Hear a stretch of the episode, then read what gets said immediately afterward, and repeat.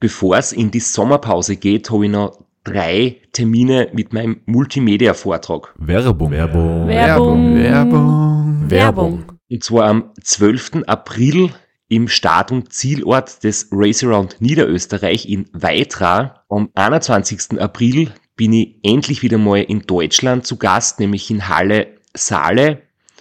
Und nach fünf Jahren Pause bin ich am 25.05. wieder in Kärnten. Und zwar in der Artbox in St. Gertraud bei Franschach. Es gibt ein paar Highlights vom Race Across America, Einblicke in meinen 24-Stunden-Rekord und natürlich ganz viel Anekdoten, teilweise auch sehr lustige, aus meinen beiden Teilnahmen beim Transcontinental Race. Wir haben sicher auch Zeit zum Plaudern, zum ein bisschen Fachsimpeln und gemeinsam einen schönen Abend zu genießen. Ihr findet alle Infos, alle Termine auf meiner Website auf www.christophstrasser.at. Dort gibt's auch die Links und die Möglichkeit, Tickets zu kaufen. Bis bald. Werbung. Werbung. Werbung. Werbung. Werbung Ende. Podcastwerkstatt. Herzlich willkommen bei Sitzfleisch Dem aerodynamisch optimierten Podcast mit Florian Kraschitzer. und Christoph Strasser.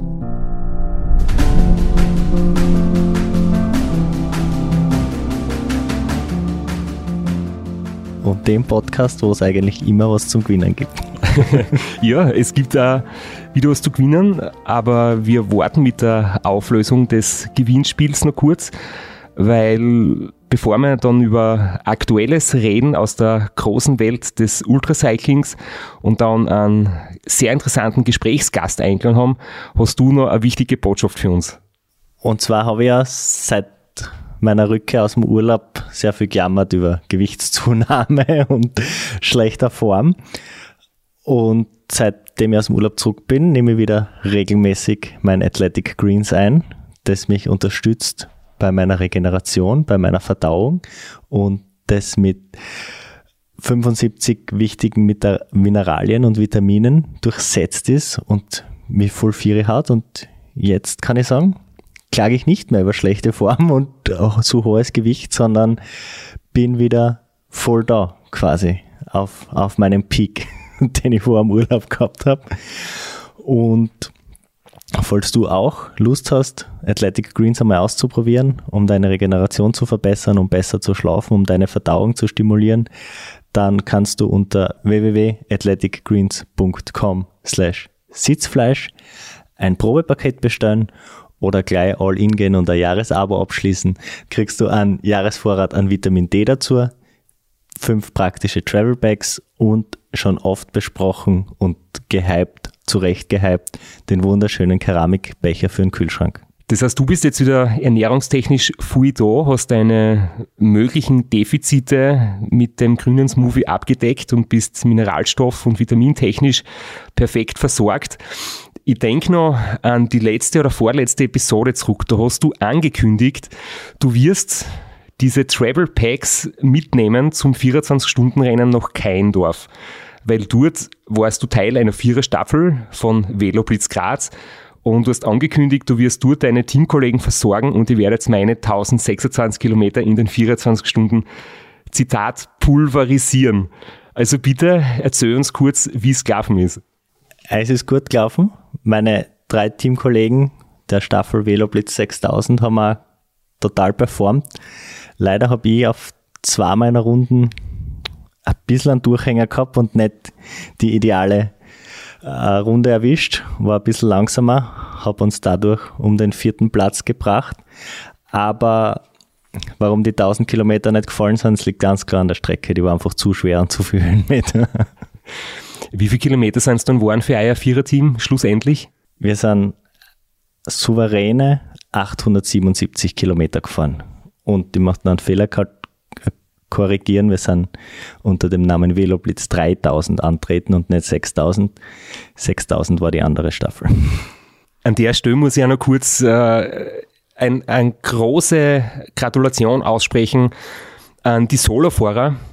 Da hat der Markus Feierer nämlich mit einem neuen Streckenrekord gewonnen. Der ist äh, knapp 900 Kilometer gefahren, also ich glaube so circa 895 Und äh, bisherige, die bisherige Bestleistung auf der Strecke war 860, also das um zwei Runden auf dem ca. 17 Kilometer langen Rundkurs mehr gefahren als bisher und hat bei einem wirklich stark besetzten Rennen, wo immer drei, vier Leute in der Spitzengruppe waren, wirklich eine Wahnsinnsleistung zackt und hat sogar in eurer Staffelwertung wäre, wäre er vor euch gewesen. Also wirklich großes Kompliment, teilweise in den ersten Stunden selber versorgt, kurz stempeln müssen zum Auffüllen und dann immer wieder die Lücke zugefahren und am Schluss noch gewonnen. Also wirklich, es hat sich wieder einiges getan im, im Langstreckenradsport.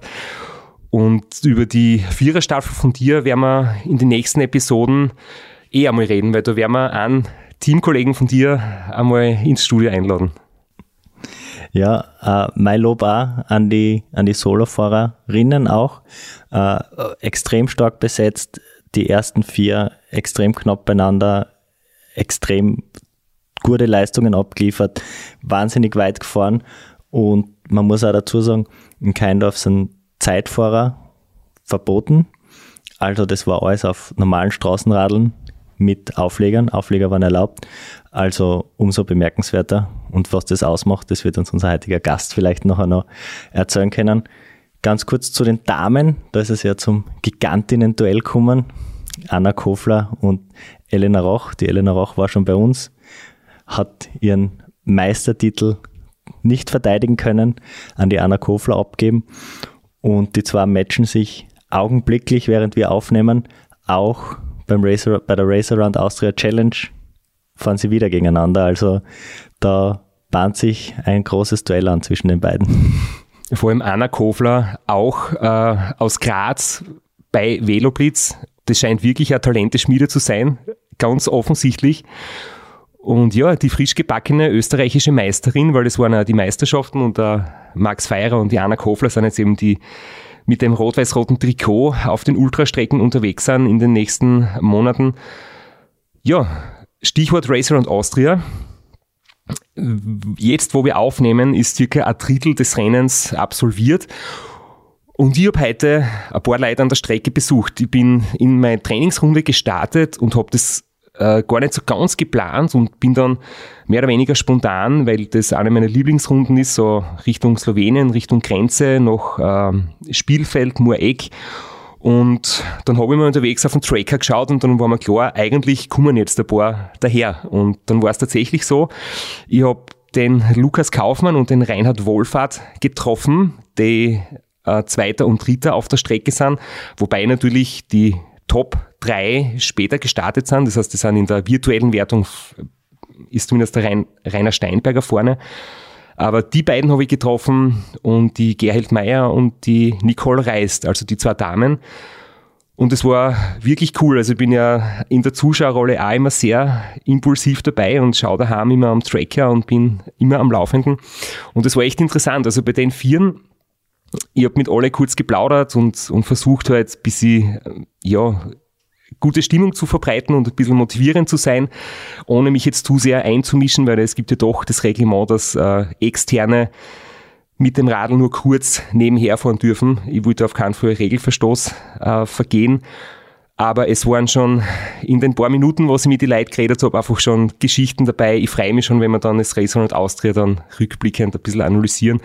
Es war von zu schnell gestartet bis hin zu in der Nacht eine Krise gehabt und erbrochen oder die Nahrung nicht vertragen. Äh, dann Probleme mit der Hitze bei einem Garten unterwegs stehen blieben und den Gartenbesitzer um einen Gartenschlauch gefragt, ein bisschen zum Abkühlen. Ja, ich habe einen Verfahrer live miterlebt. Einer von den Vieren ist bei einer Kreuzung zu spät abgebogen. Da habe ich mir dann erlaubt, äh, kurz darauf hinzuweisen, aber es war eh schon selber äh, bemerkt und war schon wieder korrigiert. Also ich habe da in den paar Minuten schon echt Erstaunliches erlebt und kann, ich kann auch alle wirklich nur ermuntern, an der Strecke vorbeizuschauen. Jeder Teilnehmer, jede Teilnehmerin freut sich, wenn man unterwegs sein trifft, wenn man angefeiert wird und es ist wirklich auch als Zuschauer eine coole Geschichte. Und du hast genug Anstand gehabt und warst dort in der Renndress und bist nicht mit Jeans und Flipflops neben den, die schon 700 Kilometer in den Beinen haben hergefahren. ja, Richtig, ich, ich bin ja selber auch gerade beim Trainieren, weil ich ja äh, jetzt dann in den nächsten Tagen noch was vorhabe, nämlich ein 24-Stunden-Rennen in Dänemark. Aber bleiben wir noch kurz beim Race Around Austria. Hast du eigentlich äh, einen Tipp oder was, was erwartest du da vom Rennen, wenn du so die Starter durchschaust? Ja, also es ist extrem stark besetzt über alle Distanzen und alle Bewerbe.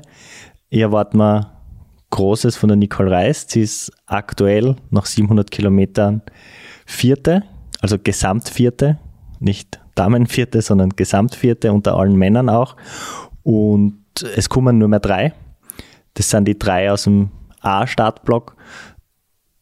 Da hat sich schon ein bisschen sortiert. Da schätze ich jetzt von den drei den, den Rainer Steinberger am stärksten ein.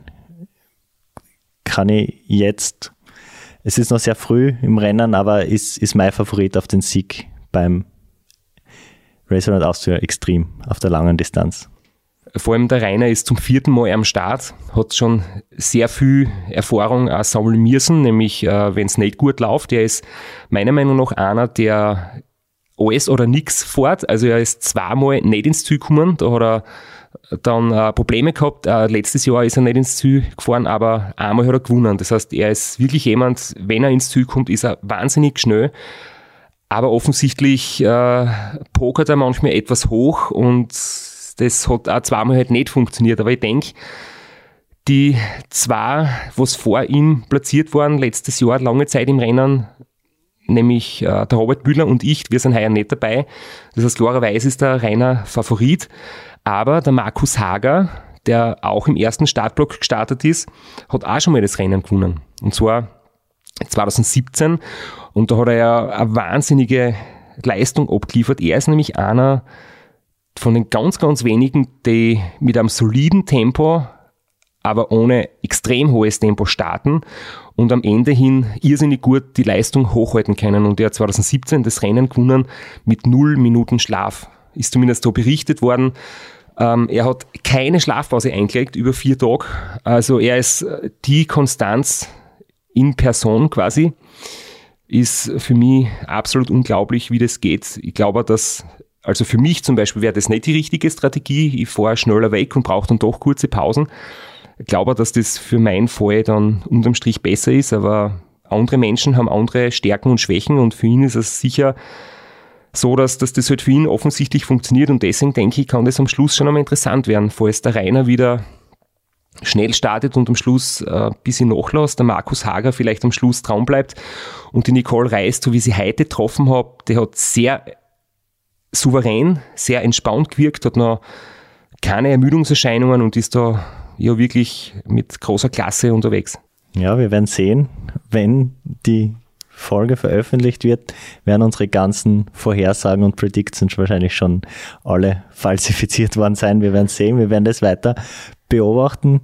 Extrem spannend. Vielleicht noch kurz zu erwähnen, ähm, es gibt da Comeback quasi von der Couch zurück an die Spitze Stefan Schlegel hat angekündigt, also äh, Ram-Finisher, ganz, also ganz ein unglückliches Ram bei der ersten schweren Abfahrt gestürzt. 2014 gleich noch knapp 80 Kilometer schwer gestürzt, komplette Seite aufgeschürft, trotzdem das Ram gefinisht. Seither kein Rennen mehr gefahren und jetzt Comeback beim Race Round Austria Extreme. Werden wir auch beobachten. Und ich glaube, der Lukas Kaufmann ist auch äh, ein Geheimfavorit. Der hat beim Race Across the Alps extrem gut, extrem gute Leistung gezeigt. Beim Kitzbühler Radmarathon war er ganz vorn dabei und fährt jetzt zum zweiten Mal die lange Strecken beim Ra. Ich glaube, der könnte auch ums Podium mitmischen, wenn es gut läuft. Aber es gibt ja nicht nur die Extremdistanz, es gibt ja die Distanz 1500 und da erwarten uns auch ein sehr spannendes Duell. Da ist einer unserer, unserer Freunde, möchte ich sagen, der schon mal im Podcast war, der Philipp Keider wieder am Start und hat heuer einen ganz, ganz starken Herausforderer. Ja, und zwar erwarten wir da Großes vom Dominik Tantscher, Ehemann von der Bianca Tantscher, vormals Bischof, die auch schon öfter da Thema war in dem Podcast. Und auch sonst ist das 1500er extrem stark besetzt. Wir erwarten ein wahnsinnig schnelles Rennen. Es sind wirklich Top-Leute am Start und das werden wir ganz genau beobachten. Auch. Und natürlich die Racer und Austria Challenge rund um Oberösterreich, 560 Kilometer. Da ist das Starterfeld sehr groß. das größte Starterfeld von allen äh, Disziplinen beim Ra, bei den Männern und bei den Frauen. Und ich glaube, du würdest jetzt fast zu sehr ins Detail gehen, wenn wir da jetzt alle Namen durchgehen, aber das wird sehr, sehr spannend. Ganz kurz erwähnt sind auch noch die, die Staffeln, vor allem in der Zwarer-Staffel, da sehe ich jetzt als Insider quasi deinen, deinen und in Lukas sein Rekord, also euren Zweier-Team-Rekord, ein bisschen in Gefahr. Bike-Team bucklige Welt, da habe ich meine Augen drauf und meine Chips reingehauen. Ich glaube, die werden einem Rekord, wenn nicht brechen, gefährlich nahe kommen. Ich bin sehr gespannt. Auch die Tischlerei Alpha Krömer haben auch wieder ein starkes Zweierteam am Start. Da, es wird ein enges Rennen, bin ich sehr gespannt. Ich habe die Teams noch gar nicht im Auge gehabt, aber ja, definitiv. Also der Lukas und die waren schon gut unterwegs, Lukas Kienreich und ich 2019. Das ist sicher nicht einfach, äh, schneller zu fahren, aber definitiv möglich. Definitiv möglich und äh, es wäre natürlich cool, wenn es gelingt. Gut, genug äh, Kaffeesud lesen vom Race Around Austria. Äh, noch kurz ganz aktuell, unser Podcast kommt am Freitag raus. Das heißt, gestern, also zweimal gestern, gestern war die Aufnahme und gestern, wenn der Podcast rauskommt, also am Donnerstag, äh, wirst du berichten von deiner Fahrt im Besenwagen. Genau, ich war noch nie in einem Besenwagen zum Glück, aber gestern war es soweit. Ich bin da eingestiegen in den Podcast, den viele vielleicht kennen. Und es war recht interessante Fahrt. Wir haben coole Gesprächsthemen gehabt. Es war, glaube ich, zwischendurch recht lustig. Wir haben ja, über Radlfahren, wie schnell und wie weit geredet. Wir haben auch über andere Themen geredet, wie Klopapier und äh, ein paar lustige Dinge. Also ich glaube. Werbung. Werbung. Werbung. Werbung. Werbung. Flo, bist du auch schon so aufgeregt, wenn du an den April denkst? Jedenfalls, äh, wenn du das gleiche meinst wie ich, dann bin ich schon sehr voller freudiger Erwartung. Voriges Jahr haben wir erstmals einen Live-Podcast gehabt und weil das einfach so ein super schöner Abend war, werden wir das wiederholen. Und zwar dieses Mal im Zuge des Neusiedlersee Radmarathons in Mörbisch. Ja, und zwar werden wir uns am Freitag, dem 19.04. im Strandhaus Mörbisch die Ehre geben und mit einem unglaublichen Überraschungsgast äh, einen Live-Podcast aufnehmen. Also allein schon wegen dem Gast bin ich so nervös. Ich hoffe, dass du nicht dich ins Publikum setzt äh, und zuhören wirst, aber ich muss sagen, der, der Gast ist wirklich grandios und ich würde sagen, wir hören einfach einmal, was er zu dem Ganzen sagt. Hallo, Johnny Holand hier. Heute stehe ich natürlich wieder am Start beim Neusiedlersee Radmarathon. Immer ein Highlight des Jahres. Nebenbei bin ich all live beim Podcast beim Neusiedler Radmarathon. Es wird mich natürlich riesig freuen, wenn ihr live dabei seid und dass wir vielleicht kurz über ein paar Höhepunkte aus meiner Karriere reden können. Sehen wir uns dann. Wer die legendäre Stimme noch nicht erkannt hat, das war Johnny Hogerland, legendärer Fahrradprofi und Pensionsbetreiber in Kärnten. Ja, und noch unter anderem dreimaliger Teilnahme oder Finish bei der Tour de France, jetzt auch im, in der Radmarathon-Szene sehr erfolgreich und sehr umtriebig. Und ja, wir freuen uns sehr, dass wir mit ihm äh, den Abend gestalten können. Und natürlich haben wir auch was zu gewinnen. Und zwar gibt es für zwei Personen jeweils ein Ticket und einen Startplatz für entweder Zeitfahren oder Radmarathon. Zeitfahren ist am Samstag, Radmarathon am Sonntag. Das heißt, es sind zwei Tickets, zwei Startplätze und gewinnen tun die, die folgende Frage richtig beantworten.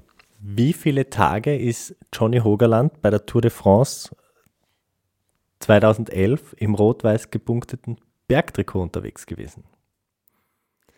Schickt uns eine E-Mail an sitzfleisch.christophstrasser.at. Wir freuen uns auf eure Teilnahme, wir freuen uns auf äh, den Live-Podcast im Strandhaus und vor allem auf unsere Teilnahme, weil wir beide haben auch eine Startnummer und werden Samstag beim Zeitfahren dabei sein. Ja, und werden uns wieder mal mit den Besten der Szene messen. Du wahrscheinlich ein bisschen kompetitiver als ich, aber ich freue mich immer wieder, wenn ich mir aufs Zeitfahrrad setzen kann. Heuer bin ich ohne Scheibe am Start, weil du meine Scheibe ja verkauft hast. Vielleicht können wir noch in der Leihgeschäft einfällen. Werbung. Werbung. Werbung. Werbung. Werbung Ende. Das ist sicher ein Reinhörer wert. Bin gespannt. Also, wenn Sie unser Podcast jetzt dann verzehnfacht bei den Hörerzahlen, dann wissen wir warum. Du hast das angesprochen. Du bist ja schon halb auf dem Weg nach Dänemark. Dieses Wochenende startest du ein 24-Stunden-Rennen in Dänemark. Ich war auf der Suche nach einem Programm, wo sie heuer noch fahren möchte. Also ich habe mir zumindest zum Ziel gesetzt, auch ein größeres Rennen noch machen. Colorado, 1000 Kilometer Weltrekordversuch ist ja hinfällig. Einerseits Reisebeschränkungen sind jetzt wieder strenger geworden oder verlängert worden und auch das, äh, das Ziel ist jetzt eigentlich ähm, erreicht, bereits abgehakt. Nach wie vor wäre es irgendwann reizvoll in Zukunft, wenn das wieder problemlos geht. Aber für heuer haben wir überlegt, was könnte ich machen? King of the Lake Mitte September ist noch ein Fixtermin für mich. Und dann hat es gar nicht mehr viele Alternativen gegeben. Das Race Around Austria war zu kurzfristig. Da hättest du müssen innerhalb von einer Woche sagen, du bist dabei. Äh, also die Crew zu mobilisieren geht in so ganz kurzer Zeit nicht. Die Tortur rund um die Schweiz ebenso zu kurzfristig. Und es hat dann gar nicht mehr viele Möglichkeiten gegeben. Und dann habe ich versucht, beim 14-Stunden-Rennen in Le Mans und beim 14-Stunden-Rennen in Hellness, Dänemark, einen Startplatz zu kriegen. Und während die Franzosen insgesamt 2500 Teilnehmer haben in allen Staffelkategorien und Solos, mir geantwortet haben, na, sie brauchen keinen Starter mehr, sie sind früh und ich darf mich nächstes Jahr gern bewerben, äh, waren die Leute in Dänemark sehr freudig, dass sie da so kurzfristig noch mitfahren möchte und jetzt ich dort noch einen Startplatz gekriegt und werde dort eben teilnehmen. Und zu Le Mans noch ganz kurz, ich war 2009 schon einmal dort, da war das Rennen erstmals, da bin ich nach dem miss missglückten Ram in Frankreich mitgefahren und die Mentalität der Franzosen war halt damals schon sehr speziell. Also da hast du irgendwie schon zu spüren kriegt, äh, wenn du nicht Französisch sprichst, Englisch reden interessiert keinen und so richtig Gastfreundschaft ist nicht aufgekommen. Das war ganz eine eigenartige Stimmung und obwohl die Sabine Französisch spricht und sie mich dort betreut hat, war es äh, immer sehr eigenartig. Also wir sind uns nicht so richtig willkommen vorkommen dort. Und ich habe halt heuer auch bei meiner unter Anführungszeichen Bewerbung dazu geschrieben, ja und übrigens, ich habe das Ram schon sechsmal gewonnen und jetzt gerade einen 1000 Kilometer Rekord geschafft. Ich glaube, das war ihnen ziemlich wurscht. Also die kennen das Ram, glaube ich, gar nicht. Das ist ja meine Organisation von der Rennstrecke, die das Radrennen organisiert. Das sind, glaube ich, keine ja, Radlfreaks und dann war der Name Christoph Strasser komplett egal. Also ja, deswegen fahre ich jetzt in Dänemark und freue mich drauf auf ein 24-Stunden-Rennen ohne Windschatten, nach RAM-Regeln, auf einem flachen, welligen Kurs an der Küste. Muss selber ein Licht mitnehmen. Äh, Betreuer auf der Strecke sind nur in der Pit-Zone erlaubt. Das heißt, es werden sicher nicht so viele Kilometer gehen wie jetzt in Zeltweg, aber ich hoffe schon, dass ich wieder eine gute Leistung bringen kann. Das ist jetzt dein erstes 24-Stunden-Rennen auf einem Rundkurs seit wie lang eigentlich? Ja, seit den beiden Teilnahmen in Boreo Springs bei der 24-Stunden-WM, da ist der Modus der gleiche. Und das finde ich eigentlich echt, echt cool. Also ich finde die 24-Stunden-Rennen, die es in Österreich gibt, auf den Rundkursen mit Windschatten fahren, sind natürlich auch sehr spannend, aber ich finde halt ohne Windschatten das fasziniert mich mehr, weil es mehr Einzelzeit von ist. Das andere ist halt wie ein Kriterium, das einen ganzen Tag dauert. Ich weiß nur, der David Misch ist dort auch schon mal gefahren in Dänemark. Äh, wenn ich es richtig verstanden habe, gibt es tagsüber eine große Runde und in der Nacht wird man abgeleitet auf eine kürzere Runde, wo man dann im Finsteren fährt. Ist das immer noch so? Es ist das Rennen nicht mehr ganz das gleiche. Der Veranstalter hat gewechselt und jetzt ist es so, dass die kleine Runde in den letzten zwei Stunden gefahren wird. Da ist es dann so wieder hell. Aber es geht ja darum, dass dort nur die letzte abgeschlossene Runde gewertet wird. Und deswegen muss man dann eben damit man nicht auf einer 34 Kilometer Runde irgendwo am letzten Kilometer die Zeit dann steht und man ist 33 Kilometer umsonst gefahren. Deswegen gibt es am Schluss immer kleine Runden bei solchen Disziplinen. Und du wirst mit deinem bewährten Zeitfahr-Setup von Zeltweg fahren? Oder wirst du noch So ähnlich, ändern? ich werde mir den Zeitfahranzug nicht anziehen, weil ich mir gedacht habe, so eine Klopause gönne ich mir dann doch. Und ich muss äh, Telefon eingesteckt haben, das ist verpflichtend. Man kriegt einen Tracker eingesteckt. Ähm, ich brauche für Notfälle ein bisschen ein Zeig mit. Das heißt, ich fahre mit, mit einem engen Trikot. Und ansonsten bleibt das Setup ziemlich gleich. Ja. Bevor wir jetzt diese perfekte Überleitung nutzen, müssen wir noch, oder dürfen wir die Gewinner des Gewinnspiels oder die Gewinnerin des Gewinnspiels bekannt geben.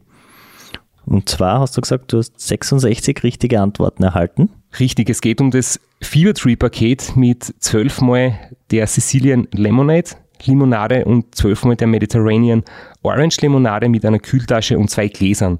Und die Frage, seit wann Fever Dream mich unterstützt, haben 66 Leute richtig beantwortet.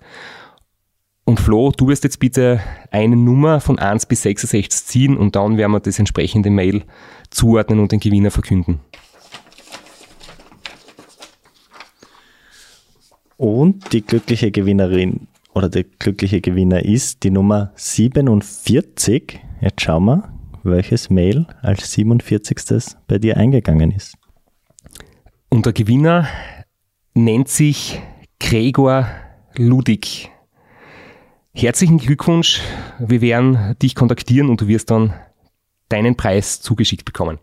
Und jetzt würde ich mal sagen, wir werden versuchen, eine Skype-Verbindung zu unserem heutigen Gast herzustellen. Und der soll sich vielleicht dann gleich selbst vorstellen. Wir haben jetzt die Skype-Verbindung aufgebaut und zwar in den hohen Norden Deutschlands zu Markus Baranski oder eigentlich ist er bekannt als der Baranski.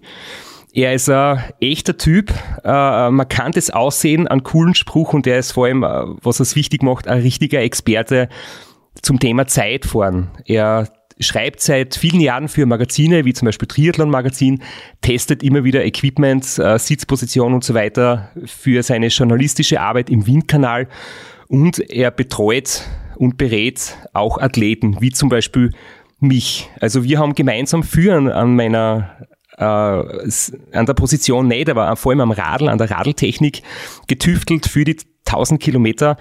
Und ja, es freut mich sehr, dass Markus, besser gesagt der Baranski, heute bei uns im Podcast ist und äh, ein paar Geheimnisse äh, teilen wird und ein paar gute Tipps geben wird für alle Zeitfahrfreaks. Ich freue mich auch. Vielleicht magst du selber gleich den Ball aufgreifen und selber ein paar Worte, würde ich sagen.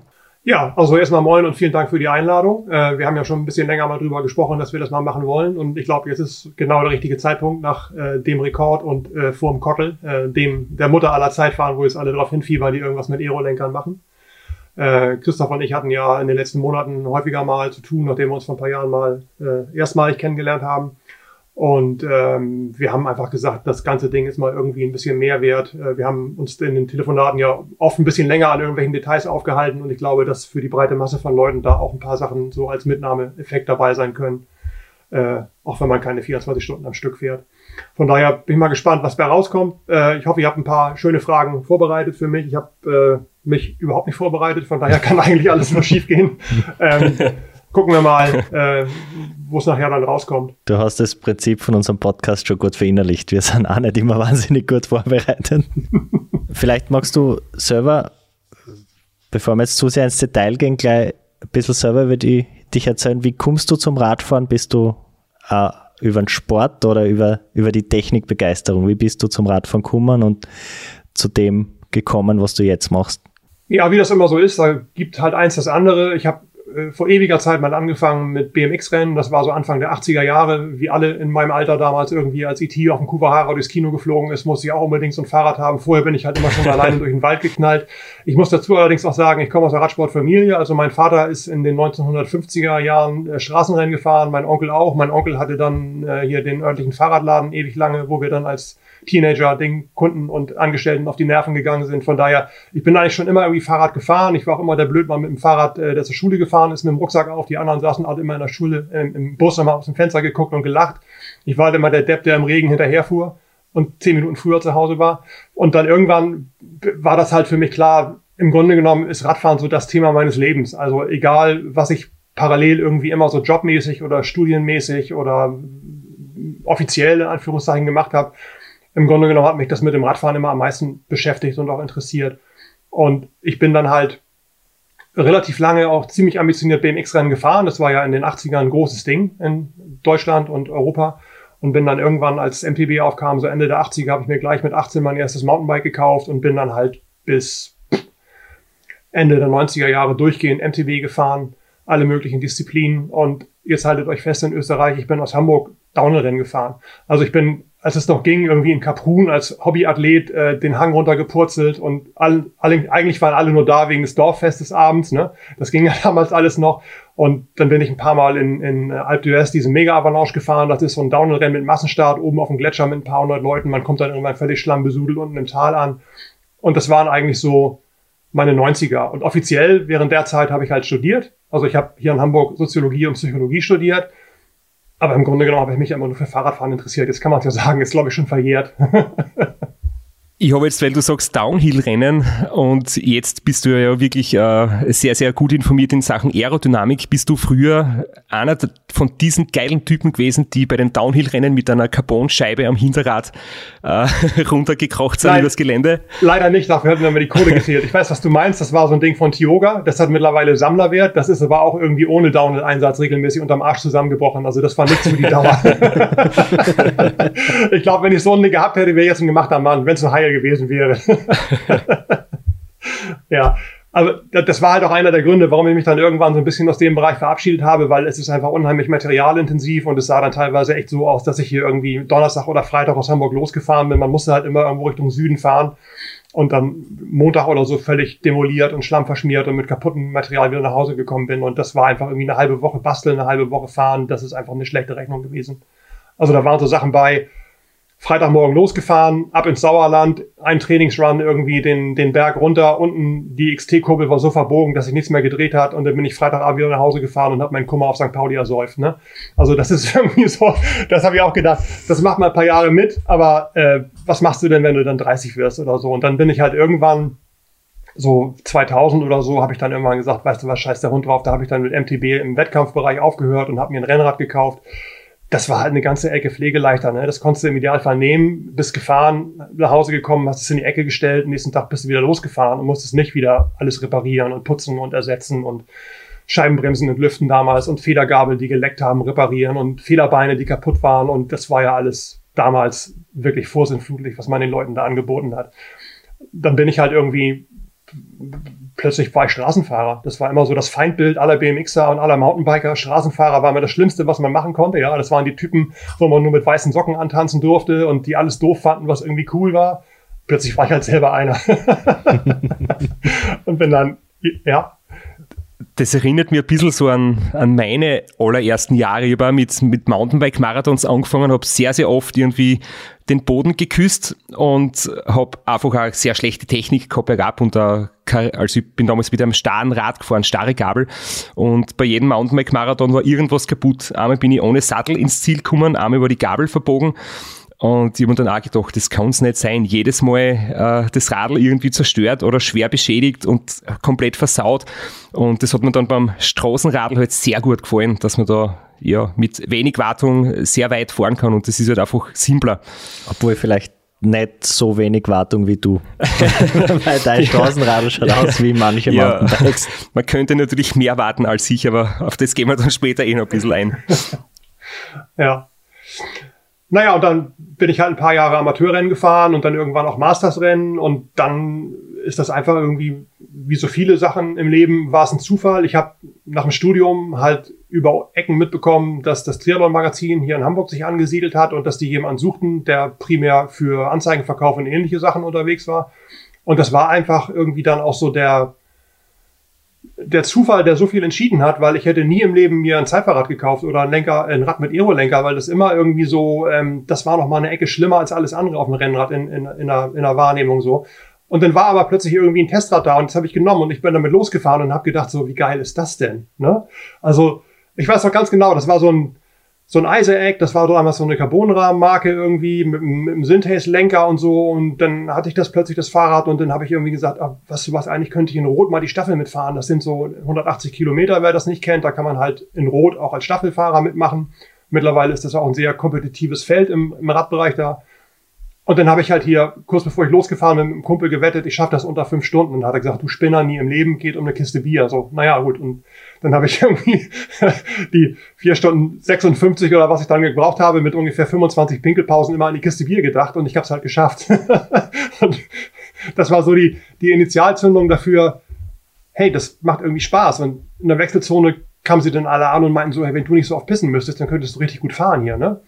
Und äh, da habe ich dann auch noch mehrfach mitgemacht und das auch dann irgendwie ganz gut in den Griff gekriegt alles. Und dann war ich plötzlich irgendwie so angefixt, was Zeitfahren anging. Habe plötzlich alles mitgemacht, was irgendwie so ging.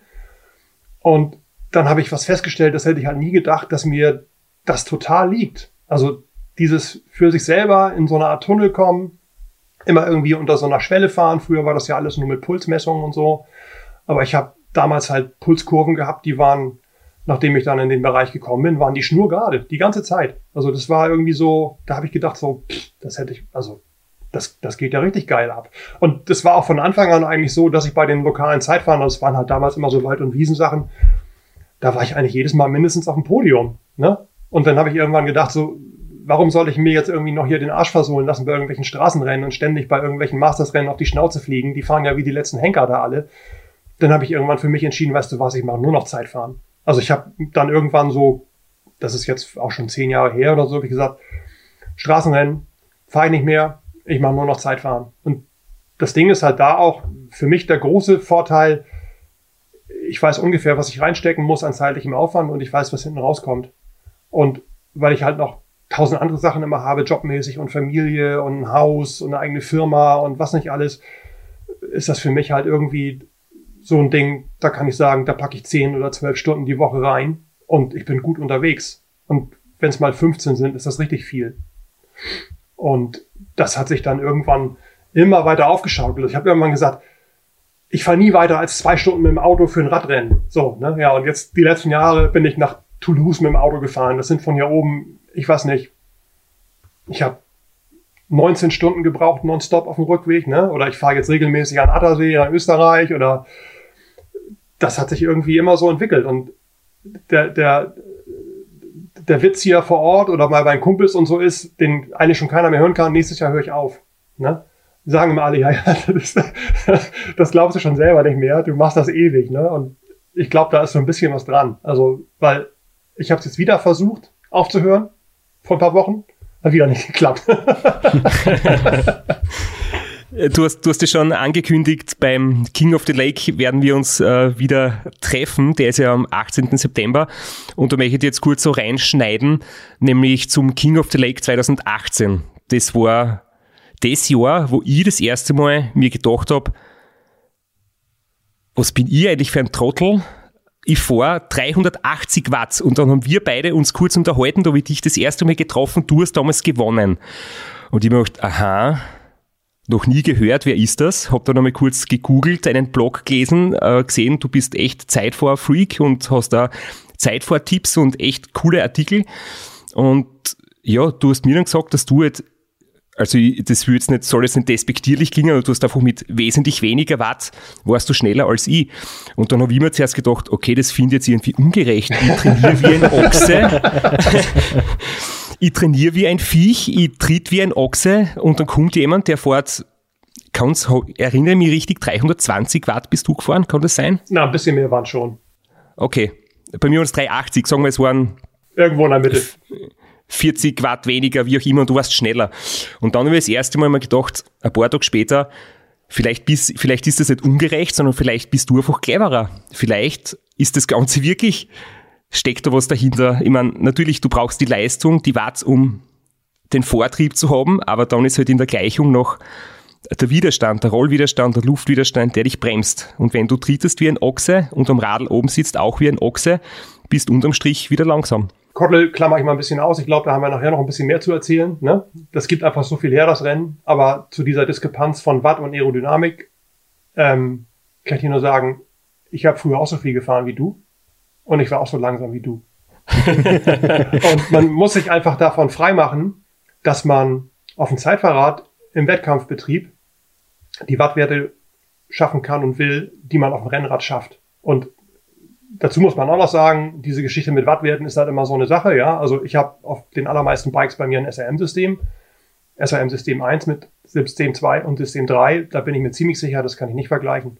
Und wenn jetzt jemand kommt, der wie du Power to Max fährt oder wenn jemand kommt mit dem Quark oder mit irgendwas anderem und dir irgendwelche Wattwerte sagt, das wirst du auch nicht vergleichen können. Ich weiß aus Sachen, die ich untersucht habe mit dem Magazin und im Institut und so weiter, Abweichungen beim Powermeter in Bereichen von 30 Watt bei einer Grundleistung von 300 oder so ist keine Seltenheit. Also du kannst deine Werte, die du auf deinem Rad fährst, nicht vergleichen mit denen, die ich fahre auf meinem Rad oder die ich fahre auf meinem anderen Rad. Das mal vorab. Aber zurück zu diesen monströsen Wattwerten, die einen auch nicht schneller machen. Ich habe irgendwann nochmal wieder, nachdem ich schon diverse Male auf der Bahn war und so weiter, so eine Doppelsession gemacht. Da kommen wir auch drauf zu sprechen. Und zwar war das auch so eine Geschichte mit, äh, mit so Sitzdruckmessungen auf dem Sattel und dann halt in Bütgen auf der Bahn mit Jonas damals. Und da bin ich halt rausgegangen. Und im Folgejahr war ich automatisch, ich würde sagen, mindestens ein kmh schneller. Und dann irgendwann habe ich mir mal meine Wattwerte angeguckt und habe gedacht, scheiße, die sind alle so niedrig. Du hast doch früher da, konntest du die 10 Kilometer raus mit 380 und die 10 Kilometer zurück bist du noch 5 Watt mehr gefahren und du kommst da einfach nicht mehr hin. Und dann habe ich aber gedacht, ist doch scheißegal. Damals habe ich 45 kmh geschafft, jetzt fahre ich 47, was willst du eigentlich? Ne? Und dann kann man sich ja irgendwie immer noch so rausreden, ja, ich werde jetzt auch älter und die Leistung geht zurück und irgendwann ist halt alles vorbei und so. Das ist nicht der Grund. Der Grund ist, dass du in einer schnellen Position viel weniger windanfällig bist und mit weniger Watt trotzdem schneller bist. Und das müssen die Leute kapieren. Und die müssen sich endlich mal davon freimachen, dass sie sich immer irgendwie gegenseitig bashen mit ihren blöden Wattwerten. Also was meinst du, wie viele Leute mich im Kottel immer anhauen? Und da stehen Typen im Ziel und die sagen, oh, ich habe 370 Watt gefahren und jetzt bist du schneller als ich und so. Und dann denke ich so, ja, lass sie mal reden, die haben es nicht kapiert. Ne? Ja. Es geht nicht darum, wer die dicksten Eier hat und wer die meisten Watt tritt, sondern es geht nachher darum, wer am schnellsten im Ziel ist. Und da ist halt ein ganz, ganz, ganz wesentlicher Aspekt, ist die Aerodynamik. Und zwar, je schneller du bist, umso wichtiger ist das. Also man sagt immer so, der Mensch macht vom Gesamtsystem 75 bis 80 Prozent. Ja, bei 45 kmh. Du kennst die Strecke beim Kottel. Man kann bis zum südlichen Wendepunkt locker einen 50er Schnitt fahren. Beim 50er Schnitt sind es nicht 80 Prozent. Da sind es mehr, die der Mensch ausmacht, der gut auf dem Rad sitzt. So. Wenn man dann diese Welle da nach unterer hochgedrückt hat und auf der anderen Seite runternagelt, was fährst du da? Da fährst du keine 45 und auch keine 50, da fährst du eher 70 bis 80 kmh. Da ist noch viel, viel wichtiger, wie gut du auf dem Rad sitzt. Und ob du bergab da nun irgendwie 370 Watt schaffst oder nicht, das ist scheißegal, wenn du, wenn du wie ein Affe auf dem Schleifstein sitzt bergab. Ne? Also du musst im Grunde genommen diesen Kompromiss einmal verinnerlicht haben, einmal verstanden haben und musst speziell da, wo es richtig schnell ist, musst du dich so klein wie möglich machen. Und wenn du dann nur 330 Watt schaffst oder was auch immer, guck am besten in dem Moment gar nicht auf die Wattmessung, sondern mach dich einfach klein und tritt so viel wie du kannst. Das, das ist das Rezept. So. Und als du mir das gesagt hast, da habe ich auch gedacht, ja, also entweder spinnt der oder sein Powermeter ist kaputt oder der sitzt richtig scheiße auf dem Rad. Ne? Was ich mir ehrlich gesagt in dem Moment nicht vorstellen konnte, weil ich ja auch so ein bisschen wusste, was du machst und denke, wenn einer von einmal quer durch Amerika fährt jeden Sommer und so, der wird schon alle Stellschrauben irgendwie mal justiert haben. Hat er ja gar nicht alle. Noch nicht. ja, ähm, das ist definitiv richtig. Also ich habe sehr viel dazugelernt und ich habe jetzt, glaube ich, schon einiges verstanden von dem, was du sagst. Und bei den 1000 Kilometern ist ja einiges aufgegangen. Aber trotzdem ist halt Ultradistanz und 24 äh, Stunden oder länger ist halt immer Kompromiss. Also deswegen, ich bin halt von der, von der Langstrecke gekommen und dort musst du ganz andere Dinge noch behirnen. Also du musst einmal aufs Klo gehen, du musst ohne Rückenschmerzen tagelang am Rad sitzen, du wirst keine Pannen haben. Äh, diese Dinge kann man beim King of the Lake zum Beispiel alle optimieren. Und das war für mich halt trotzdem nur ein Lernprozess. Ich glaube, für die Langstrecke war es schon sehr gut bei mir, aber für die, für die Kurzstrecke, sage ich jetzt mal, ähm, da war ich nur einer von denen, die du ausgelacht hast, die herumweinen, dass sie so viel Watt fahren und, und trotzdem nicht weiterkommen. Es gibt halt eine, einen Gedanken, da kommen Leute immer auf mich zu und das kann man vielleicht so ein bisschen übertragen auf, auf alles, was mit Langstrecke zu tun hat. Immer wenn ich irgendwie über Optimierung und Tuningmaßnahmen und Sitzposition und versuch doch mal einen Aero-Helm oder fahr doch mal im Einteiler und nicht im Trikot, dann heißt es immer ganz oft, ja, nee, dafür bin ich noch viel zu schlecht und viel zu langsam, das lohnt sich noch nicht für mich, ich bin ja nicht so schnell unterwegs wie du. Ähnlich ist das, also man, man muss Abstriche machen bei dem, was du da machst auf der Langstrecke. Und da haben wir ja auch irgendwie die letzten Wochen drüber gesprochen, dass einige Sachen halt überhaupt nicht gehen und einige Sachen vielleicht irgendwie noch doch eine Idee wert sind. Aber man muss sich halt verinnerlichen, wenn man langsam unterwegs ist, dann spart man an Nettozeit noch viel mehr als der Typ, der vorne noch irgendwie seine letzten drei Sekunden runterschälen möchte und da dann auch teilweise tief in die Tasche greifen muss. Sprich, jemand, der irgendwas mit auf Zeit macht, der ist immer gut bedient, so früh wie möglich mit irgendwelchen Optimierungssachen anzufangen und sei es nur die Position, weil die kostet in den allermeisten Fällen wenig bis nichts. Wenn man nachher im Spitzenbereich ist und dann geht es irgendwie um, kommen wir vielleicht auch drauf nachher irgendwie, welche Schmiermittel nehmen die Keramiklager in den Schaltröhrchen oder so. Das ist ja dann irgendwann wirklich marginal und in allererster Linie, jetzt kann ich dir ja sagen, ist einfach für den Kopf. Ne? Hat dir überhaupt nichts gebracht von der Leistung. Das ist einfach alles nur dafür, du, damit du in, in, in dem Moment, wo es dann irgendwie eklig wird, wusstest, okay, wenn jetzt das hier nicht funzt, dann liegt das nicht am Material, liegt es einfach nur an mir. Das ist auch immer so mein Hauptantrieb. Ne? Meine Räder sind immer total picobello, aus dem Ei gepellt. Das ist alles immer wunderbar eingestellt, weil wenn das nicht klappt oder wenn einer schneller ist oder wenn irgendwas passiert und ich nicht zufrieden bin, dann ist das meine eigene Schuld. So, ne? dann liegt es nicht daran, dass die Bremse schleift oder ich zu wenig Luft im Reifen hatte oder irgendwie was im Wind flatterte oder so. Das ist bei mir immer alles geregelt. Ne? Aber es ist trotzdem sehr cool zu sehen, wenn man das Radl zusammenbaut und dann die Kurbel andreht und die dreht sich einfach eine Minute durchgehend und bleibt nicht stehen das fühlt sich einfach, ja, da denkt man sich schon, hey, das, das ist, das geht leicht, das, das rollt schnell. Und wenn es wirklich nichts bringt, ja, dann es, es bringt, es bringt auf jeden, cool ausgeschaut. Es bringt auf jeden Fall was. Aber ich sag mal, alles, was man irgendwie mit, mit, mit, mit, äh, mit äh, Reibwirkung irgendwie verringern kann, ist nichts gegen eine Scheißposition oder gegen äh, offenen Reißverschluss oder man fährt in einer Windweste oder äh, was weiß ich. Also das ist ja alles wirklich Kinkerlitzchen. Ich habe mal irgendwas ausprobiert, bei diesen ganzen Testgeschichten und so, wenn ich jetzt irgendwelche Zahlen sage und das im Windkanal gemacht wurde, dann ist das immer getestet bei 45. Das hat sich irgendwie so etabliert als Industriestandard. Ist für viele Leute, sagen sie, utopisch, aber bei vielen Zeitfahren hat man halt wirklich lange Abschnitte, wo man das Tempo fahren kann. so. Und ich habe das mal probiert. Meine Aeroposition richtig aktiv reingekauert ins Cockpit gegenüber Basislenker bei 45 waren fast 100 Watt. So. Und der Unterschied von einem, sagen wir mal, 60er Vorderrad zum 80er Vorderrad sind nicht mal zwei Watt. So, ne? Sprich, die Leute sollen sich lieber das Vorderrad holen, mit dem sie die ganze Zeit liegen können. Das mag vielleicht in der Summe zwei Watt schlechter sein. Dafür haben sie dadurch nicht das Problem, dass sie ständig aufstehen müssen und außen greifen müssen, weil eine Böe kommt. Das ist 100 Watt. Also du brauchst überhaupt nicht über irgendwelche Tuning-Maßnahmen im niedrigen einstelligen Wattbereich nachzudenken, wenn du das obendrauf nicht im, im, im Griff hast. Und ich bezeichne das immer als den Fleischklops, der oben drauf sitzt. Weil das ist eigentlich der schlimmste Faktor, den du haben kannst im Wind. Das bist du. Ne? Also sieh gefälligst zu, dass du dich irgendwie gut positionierst, gut einkauerst. Je schneller du fährst, umso besser sitzt und fertig ist der Lack. Alles andere danach ist wirklich irgendwie das i-Tüpfelchen. Also gute Reifen, guter Einteiler, guter Helm und so weiter. Vorher bitte auf die Position achten. Das ist das Ding, was die meisten Leute falsch machen. Und da sieht man immer noch, und ich predige das ja auch schon seit Jahren, und dann fahre ich wieder zu irgendwelchen Amateurrennen und die Leute erzählen mir, äh, ich fahre so ungern Zeitfahrrad, das ist so unbequem und da tut mir immer alles weh, ne? Und dann sehe ich die in der dritten von vier Runden, sehe ich die schon am Basislenker fahren, weil sie nicht mehr die Position halten können. Nicht weiter sagen, aber da besteht ein direkter Zusammenhang. Ne? Wenn man das nie trainiert und wenn man das Zeitfahrrad scheiße findet, dann kann man auch keine 50 Kilometer oder 30 Kilometer oder noch weniger in der Position fahren. Dann fährt man halt irgendwann wie doof um die Kurven rum, aber dann wird man halt nicht Erster. Egal wie viel Power man hat. Und egal, wie viele Kriterien man gewinnt und egal, was man an Sprintleistung hat. Ne? Das zählt in dem Moment nicht. Also du sagst schon auch, und das höre ich mit der schmalen Geldbörse natürlich gern, dass die allerwichtigsten Gains sind quasi gratis. Das ist einmal die Sitzposition, das ist das A und O.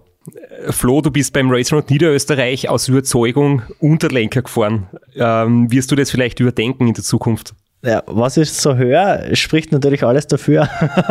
Aber ähm, ich, ich sitze auch gut am Unterlenker drauf. Ich bin sehr schnell. ich bin sehr tief unten, finde ich.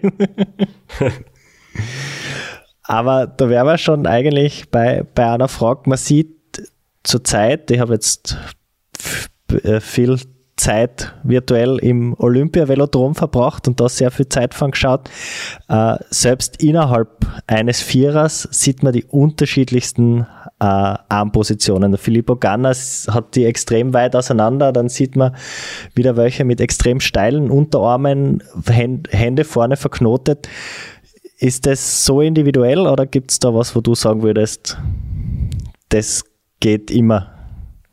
Also ich bin überhaupt gar kein Bahnfahrer und ich habe ehrlich gesagt von den Zeitfahrwettbewerben auf der Bahn wenig bis gar keine Ahnung. Ich habe aber auch beobachtet, dass speziell dann, wenn mehrere hintereinander fahren oder wenn halt der Vierer fährt oder so, dass das auch seit Jahren vergleichsweise breit gesessen wird. So. Und ich kann mir das eigentlich nur so erklären, dass das irgendwie was zu tun hat mit der Stabilität oder mit der Sicherheit und der Tatsache, dass die alle nur einen Moment vorne fahren und dann vielleicht da einfach auch mit der Brechstange versuchen, was zu machen. Und ich glaube, solche Sachen wie Handposition, angestellt und so weiter, hat ganz, ganz oft auch was mit der Philosophie innerhalb von dem Team zu tun. Das hat man auch so ein bisschen beobachten können bei den Straßenteams. Also es gab ganz lange Zeit zum Beispiel wenn du bei Astana geguckt hast, die haben alle die gleiche Extension-Form gefahren. Oder alle Specialized Teams haben ähnliche Cockpit-Formen gefahren. Und alle, die Scott fahren, haben andere Cockpit-Formen gefahren oder andere Extension-Beamer oder so. Ich glaube, das hat einfach auch ganz, ganz viel zu, damit zu tun, was die Mechaniker an den Leuten dran schrauben, was denen erzählt wird, was gut ist, was Stand der Technik gerade ist. Ich bin mir auch sicher, dass es Nationen gibt, die auch auf der Bahn mehr optimieren als andere. Also ich glaube, ganz, ganz weit vorne sind die Engländer, die Australier und die Dänen. Und die Deutschen dieses Jahr nicht. Bei Österreich weiß ich ehrlich gesagt gar nicht, ob es überhaupt welche auf der Bahn gibt von euch. Vierer gibt es keinen, es gibt zwar Madison. Habe mich jetzt hoffentlich nicht in die Nesseln gesetzt. Also, Zumindest Bahn gibt es jetzt keine mehr. Die Radbahn in Österreich, das Dusiker-Stadion wird, glaube ich, jetzt gerade abgerissen, ja. zerstört, niedergerissen, niedergemetzelt und nicht neu gebaut. Ja, aber nochmal zurück zu solchen Sachen wie Handposition und so. Ich sehe ja auch, was zum Beispiel der Gunner fährt oder was das ganze Team Ineos an Cockpits fährt. Man sieht schon, dass das alles relativ ähnlich ist. Also die haben zum Beispiel mittlerweile ganz viele, haben diese kleinen Knubbel vorne, wo die quasi mit den Händen quer greifen. Und wenn du mal guckst, dann sind die Dinger auch überzogen mit irgendwie sowas ähnliches wie so einer Metallgase oder so für Grip oder so. So hat ja vor ein paar Jahren niemand gesessen. Also kaum einer hat die beiden Hände nebeneinander gemacht. Alle waren ja bemüht, die Hände möglichst eng zu machen. Plötzlich kommen da welche an, die fahren so. Das müssen die in irgendeiner Form im Windkanal oder irgendwo mal ausprobiert haben. Und dem Ghana gibt ja auf jeden Fall seinen Erfolg recht. Mal abgesehen vom Olympia-Zeitfahren jetzt. Aber das hatte einfach auch was damit zu tun, dass da, ich weiß nicht, 800 Höhenmeter zu machen waren oder so. Und dann hat halt wieder irgendein Überflieger aus Slowenien, da woher kam, gewonnen. Keine Ahnung. Also, ähm, das ist, glaube ich, einfach nach wie vor hoch individuell und dann oft auch irgendwie so eine Sache, das hat beim letzten Mal geklappt, das mache ich einfach wieder. Oder das macht das ganze Team so oder das macht der und der so. Das beobachtet man halt im Triathlon im Moment auch ganz viel. Da kommt einer mit irgendeinem Custom Cockpit an, die lassen sich irgendwas auf die Unterarme angießen, aus Carbon laminieren und so weiter. Da gibt es einen Anbieter in den Niederlanden, der heißt Speedbar, der hat damit angefangen, ja. Der nimmt im Grunde genommen 3D-Abdrücke von den Unterarmen, macht das aus Gips und dann macht er ein Carbonlaminat. Da fing einer mit an, und plötzlich haben die alle am Rad. So. Also da kann mir keiner erzählen, dass die das alle ausprobiert haben. Die sind einfach alle auf den Zug aufgesprungen, haben gesagt, geil, das will ich auch haben, das ist bestimmt richtig schnell, sieht cool aus. So, ne? Mal gucken, wo der Trend so hingeht. Also ich schätze mal, diese Dinger, die werden sich auf jeden Fall in irgendeiner Form massenkompatibel durchsetzen, weil das so ein Ding kostet drei oder 4.000 Euro und eine Lieferzeit vom halben Jahr, das kann sich außer einem Profi eh keiner leisten. Aber die Hersteller sind ja auch nicht doof. Also ich weiß, dass es von, von, von Vision zum Beispiel schon was, so, so ein Ding gibt. Das sieht so halb custom-mäßig aus, sieht fast genauso aus, ist halt für die breite Masse viel, viel erschwinglicher und passt an ganz, ganz viele Räder ran. Also du musst im Grunde genommen nur die Aufnahme unten machen, dass die auf ein Plasma passt oder auf ein Speedmax oder auf ein Schiff oder irgendwas. Und dann kannst du das quasi adaptieren für die breite Masse. So, ne? Ähm, ich glaube, da ist ganz viel so dieser Effekt, das habe ich bei dem gesehen, das will ich jetzt auch. So. Wobei ich zu diesen großflächigen Auflagen auf jeden Fall sagen kann, die fahren sich richtig geil.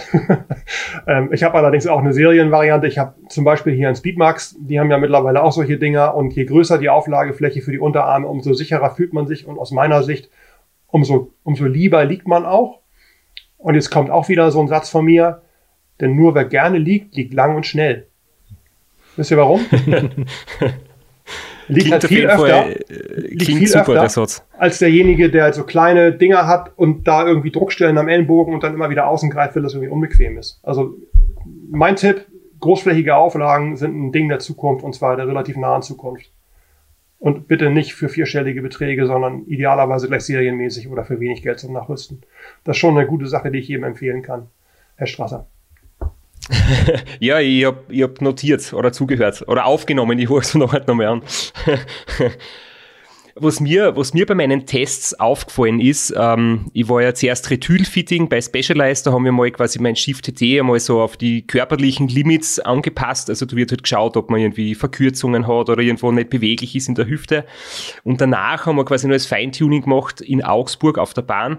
Das war damals bei Steps oder wie sie jetzt heißen, High Size. Und da ist mir eben, also was ich da ein Verständnis mitgenommen habe, war eben, dass es zum Beispiel bei jedem unterschiedlich sein kann. Also wenn du oder der Flo oder ich am Rad sitzen und wir die Position quasi langsam Schritt für Schritt optimieren, kann sein, dass für den einen eine andere Armposition besser ist als für den anderen, weil immer halt so das Gesamtpaket, also die Breite der Schultern, die Breite der Hüfte, wie, wie massig sind die Oberschenkel, wie dünn sind die Waden zum Beispiel. Und genauso auch bei den Anzügen. Es kann sein, dass, dass äh, der Hersteller für dich besser ist und der andere Hersteller für mich. Das heißt, so absolute Aussagen, das ist der schnellste Helm, das ist der schnellste Anzug, ist sowieso total sinnlos. Es ist wirklich immer auf, deine Gesamt, auf dein Gesamtpaket, wie du körperlich gebaut bist und wie du dann eben oben sitzt. Dass vielleicht für dich die schrägen Unterarme besser sind und für mich die flachen oder umgekehrt. Also es gibt ganz, ganz wenige Sachen, die kann ich gleich noch nennen, die eigentlich für alle einigermaßen gut sind, aber du hast total recht und das ist auch meine Beobachtung und das haben halt alle, die sich irgendwie ein bisschen mehr damit beschäftigt haben, äh, irgendwann auch feststellen müssen, man kann das nicht verallgemeinern. Also ein Typ in meiner Größe, der so ähnlich auf dem Rad sitzt wie ich und auch meine Statur hat, der wird nicht in dem gleichen Einteiler mit dem gleichen Helm die gleichen Werte haben wie ich. Und ein Einteiler, der bei Fahrer 1 gut funktioniert, ist nicht automatisch bei Fahrer 2 dann auch gut. Von daher sind solche Aussagen wie, wir haben den schnellsten Einteiler, wir haben den schnellsten Helm, äh, wir haben die schnellsten Laufräder, äh, ist alles Blödsinn. Es gibt so eine Geschichte, ich weiß nicht, ob die wahr ist oder nicht. Jan Ulrich hat angeblich keinen Bock gehabt auf den Windkanal und hat seinen Schwager, der genauso groß und genauso schwer war wie er, in den Windkanal geschickt, damit er da nicht hin musste oder damit er sich keine Erkältung holt oder so. Und dann sind die von diesem T-Mobile-Team wirklich davon ausgegangen, wenn das beim Steinhauser passt, dann passt es auf Ulle auch, weil wenn die nebeneinander stehen, sieht gleich aus. So, das war die Denke damals. Ne, hat nie so richtig funktioniert und das hatte halt auch seinen Grund, weil du bist da geht's wieder darum, du bist halt keine Maschine, also man kann halt viel irgendwie sich zurechtrechnen. Da bin ich aber ehrlich gesagt kein so großer Freund von, wenn Leute mir aufsummieren, wie viel sie jetzt gespart haben und dadurch müssen sie eigentlich auf der Langstrecke irgendwie eine halbe Stunde schneller sein oder so, weil da kann ich ganz genau sagen, das wird nicht passieren. Im schlimmsten Fall geht irgendwas völlig nach hinten los und du bist sogar langsamer als vorher. Aber diese Geschichte, ähm, ich optimiere jetzt was, weil der Hersteller hat gesagt, das Ding spart so und so viel, das wird nicht funktionieren. Und auf der anderen Seite es gibt ein paar Sachen, die eigentlich immer gut sind. Kommen wir vielleicht in der Tiefe nachher auch noch drauf. Eins meiner Lieblingsthemen ist halt Zylinder im Wind. Zylinder im Wind ist alles, was am Fahrrad rund ist, ist der Trinkhalm beim Trinksystem beim Triathleten, ist bisher zumindest immer irgendwie auch ein bisschen was gewesen mit Rahmenprofilen, was irgendwie rund war. Und jetzt kommt's, ist auch Oberarm, der senkrecht im Wind steht, oder die Waden vom Strasser, die auch senkrecht im Wind stehen. So. Weil das ist nämlich auch was Rundes und rund ist im Wind immer scheiße. So. Und da gibt es ein paar Tricks, das zu optimieren. Der eine ist Haare ab von den Beinen. Und der zweite ist, alles, was irgendwie mit Textil belegt ist, da wo ein Zylinder im Wind ist, bitte rau machen und nicht glatt. Das ist auch so eine Denke von früher. Ich habe hier noch Zeitvereinteiler von, von vor 10, 15 Jahren. Die sind halt total glatt. Die sehen so ein bisschen aus wie Seide. Die sind totale Scheiße. Gut sind die Dinger, die rau sind die entweder eine raue Struktur haben, weil da irgendwelche hydrophoben Materialien aus dem Schwimmsport verarbeitet werden, siehe Triathlon-Einteiler, oder die ganz gezielt an solchen neuralgischen Stellen wie Oberarme, Flanken, Seitenpanels von den Oberschenkeln irgendwie in einer Form aufgeraut sind, sei es durch Prägung im Stoff oder durch aufgespendete Silikondimpels oder durch irgendwelche Sachen unterm Stoff, dass es halt auch wieder rau ist. Das sind Sachen, die werden bei den allermeisten Leuten irgendwie funktionieren, ohne dass man aber trotzdem sagen kann, der Einteiler von dem Jan Frodeno, der ist bei mir auch ganz toll. Oder der Einteiler, den der Strasser sich da zurecht hat schnitzen lassen für seinen 1000 Kilometer äh, Rekord, den es auch gar nicht mehr gibt in der Form, der ist beim Baranski auch am besten. Aber von der Grundidee sind da ein paar gute Gedanken dahinter. Und eine weitere Geschichte, die da auch noch helfen kann, ist das Thema Helm. Da gibt es nämlich auch diese Fehlannahme, alles immer möglichst klein machen, wenig Stirnfläche und so weiter. Ist aus meiner Erfahrung, wenn man sich im Profisport umguckt, auch das Gegenteil der Fall. Gut ist immer ein großer Helm. Warum? Weil der Helm einer der ersten Bereiche ist, auf die der Wind von vorne trifft und der bricht alles, was dahinter kommt, positiv. Sprich, ich habe einen relativ großen, klobigen Helm. Als die auf den Markt kamen, haben alle gedacht, wie bescheuert sieht das denn aus? Wie so ein Kabinenroller. Man sieht ja von, bei kleinen Triathlon-Frauen auf Hawaii, das erste und einzige, was man sieht, ist der Helm. Da kommt Anne Haug angefahren, man erkennt das nur, da kommt ein kleiner Helm angefahren und darunter ist irgendwie eine kleine Frau mit dem Rad so. Das hat aber den Vorteil, dieser große, bullige Helm, der bricht alles, äh, bricht den Wind für alles, was dahinter kommt. Wenn man eine relativ breite Schulter hat, wie ich, wenn ich die nicht so einfahre, dann habe ich einen Vorteil davon, dass ich einen großen Helm habe und dass der große Helm vorm Rumpf ist. So, das ist wie so ein Wellenbrecher. Ne? Das ist auch was, was man einigermaßen verallgemeinern kann, ohne dass ich jetzt wieder sagen kann, der Helm ist für alle am besten. So, ich habe auch ähnlich große Helme getestet. Beim Blick drauf sehen die gleich aus. Welten dazwischen. So, da kommt's, gehst du, es geht halt nichts um, wenn man ambitioniert unterwegs ist, um irgendeinen Aerotest vorbei, wo man sowas ausprobieren kann. Die kosten halt immer ein Schwein Geld, egal wo man das macht. Ja, das Schlimmste und teuerste, in Anführungszeichen, was man machen kann, ist in den Windkanal zu gehen. Das ist aber auch mit einer der besten Testmöglichkeiten. Macht bloß kaum einer wegen der Kosten. Das zweitbeste oder auch gut ist auf der Bahn, weil du da halt unter Belastung fahren kannst. Mache ich jetzt die nächsten Tage vermutlich auch endlich mal wieder ein. Hat halt den Vorteil, dass du unter deiner, also dass du deine Schwellenleistung unter Last auf der Bahn bringen kannst. Da sitzt du auch nochmal ganz anders, als wenn du irgendwie statisch im Windkanal eingespannt sitzt. Der Vorteil ist aber, wenn du irgendwie davor stehst, dir was zu kaufen, wenn du mal guckst, was Zeitvereinteiler kosten und was Aerohelme kosten und was dieses ganze Equipment-Gedöns kostet, wenn du dir das für dich falsche kaufst, das ist ja noch schlimmer. Ne? Stell dir mal vor, du kaufst dir einen Einteiler, also es gibt auf die Spitze getrieben, gibt Zeitvereinteiler, Custom-Anfertigung, kosten vierstellige Beträge. Es gibt aber auch Zeitvereinteiler, die kosten 500 Euro. Wenn der für dich gut ist, ist ja wunderbar. Aber stell dir vor, du hast jetzt einen gekauft, der ist nur drittbeste Wahl. Ne? Also das ist immer so ein Argument für mich, beschäftigt euch vorher damit, versucht das irgendwie auszuprobieren, macht irgendeine Form von Test, bevor ihr solche Kaufentscheidungen trefft. Und setzt nicht drauf, dass das, was die Hersteller euch immer erzählen, immer genau das ist, was wirklich der Fall ist.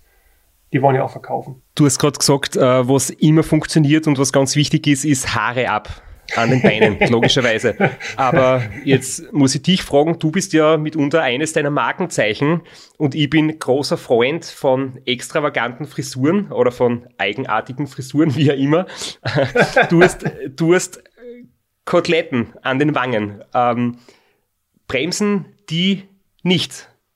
Oder ist dir das egal und du sagst Hauptsache, äh, es schaut cool aus und das, das halbe Watt vom Bart ist irgendwie egal. Also, das ist total witzig, weil ich war vorgestern beim Friseur und ich muss da was klarstellen. Das sind keine Koteletten, das ist ein Bart, hat sie gesagt. Ne? Weil ich okay. gesagt, die Koteletten bitte auch machen. Da hat sie nach fünf Zentimetern aufgehört und dann gesagt, nee, nee, hier die Koteletten noch machen. Da hat sie gesagt, nee, nee, das ist ja ein Bart. Ich sage, gut, dann den Bart bitte auch noch stützen.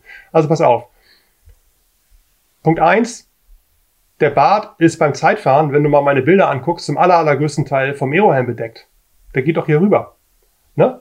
Sprich, das minimale Gestoppel, was unten noch rauskommt, das sind ein paar Zentimeter. Da kann ich dich aber beruhigen, wenn du dir auch noch einen wachsen lassen willst, jetzt bis zum Kottel.